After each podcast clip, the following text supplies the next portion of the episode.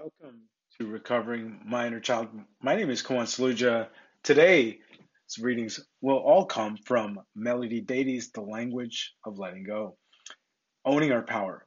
There is one feeling we need to pay particular attention to in recovery feeling victimized. We do not need to become comfortable with that feeling. How do we feel when we've been victimized? Helpless? Rageful? Powerless? Frustrated? Feeling victimized is dangerous. Often it can prompt us into addictive or other compulsive behaviors. In recovery, we're learning to identify when we're feeling victimized, when we actually are being victimized, and why we're feeling victimized. We're learning to own our power, to take care of ourselves, and to remove ourselves as victims. Sometimes owning our power means we realize we are victimizing ourselves, and others are not doing anything to hurt us. Wow, that is an interesting one uh, you know, I, I had an incident recently where I realized nobody was doing anything to me except for me. Uh, that actually might even have applied to my workday today.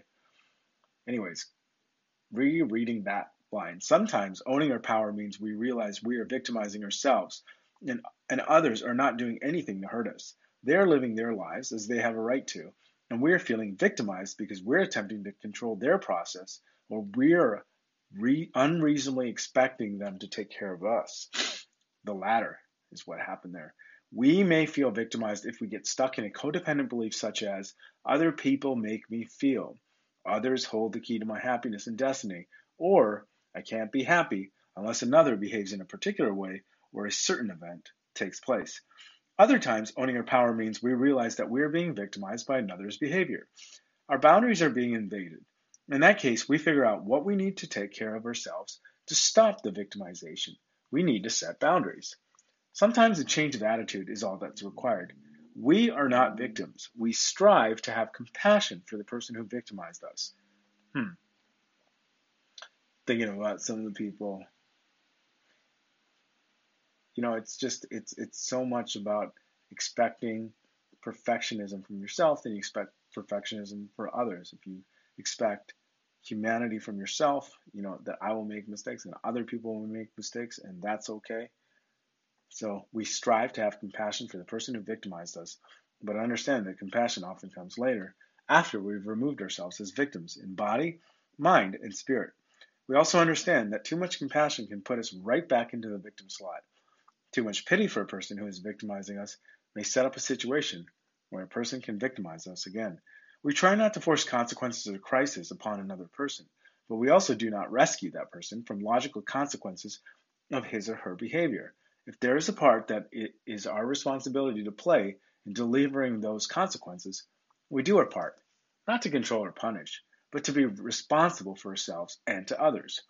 We try to figure out what we may be doing that is causing us to feel victimized, or what part we're playing in the system, and we stop doing that too.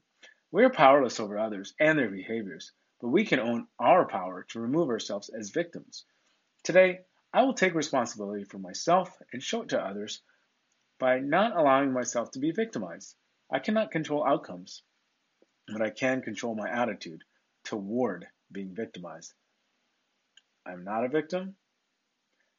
I do not deserve to be victimized. The next reading wants and needs.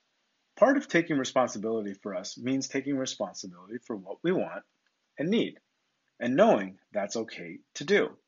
You know, such as like, okay, I need to go to sleep now. I gotta go. Man, his codependency just can just touch every aspect of life sometimes. Wow.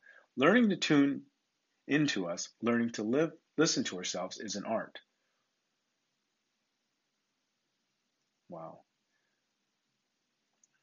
Learning to tune into us, learning to listen to ourselves is an art. It takes practice.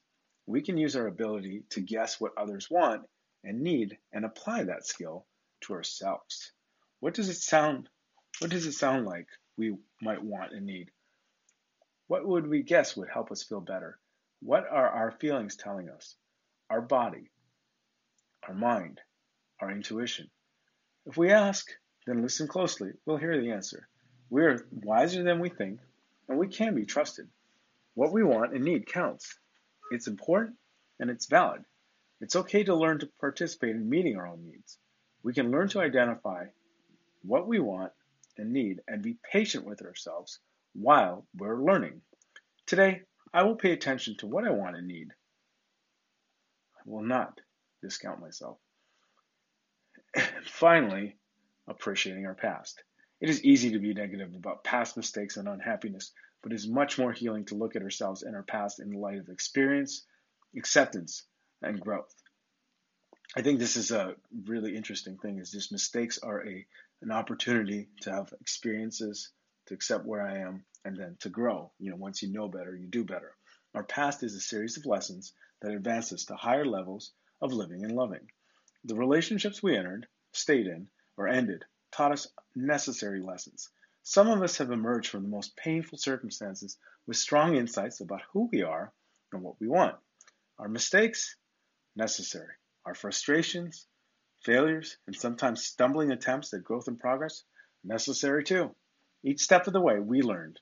We went through exactly the experiences we needed to to become who we are today. Each step of the way, we progressed. Know, I'm going to stop there. It just reminds me of like, you know, I think the way I was raised was there was always this implication that there was this age that you had to learn something and then you couldn't make mistakes, so then you don't try. And it's like, no, you can learn at any age. You can start at any age. And I'm a fast learner, anyways.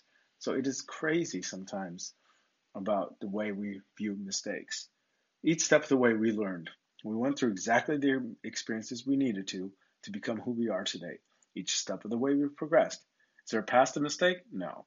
The only mistake we can make is mistaking that for the truth. Wow. So what happened in the past does not define me today or in the future. Today, God, help me let go of negative thoughts I may be harboring about my past circumstances or relationships. I can accept with gratitude all that has brought me, all that has brought me to today. And that concludes this episode of Recovering My Inner Child. Until next time, this is Kawan Saluja reminding myself to pause, because that's where God is to feel my feelings, and to love myself.